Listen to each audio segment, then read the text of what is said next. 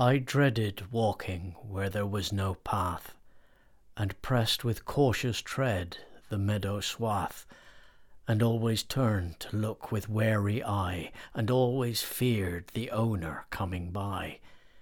Yet everything about where I had gone Appeared so beautiful, I ventured on, And when I gained the road where all are free, I fancied every stranger frowned at me, And every kinder look appeared to say, You've been on trespass in your walk to day.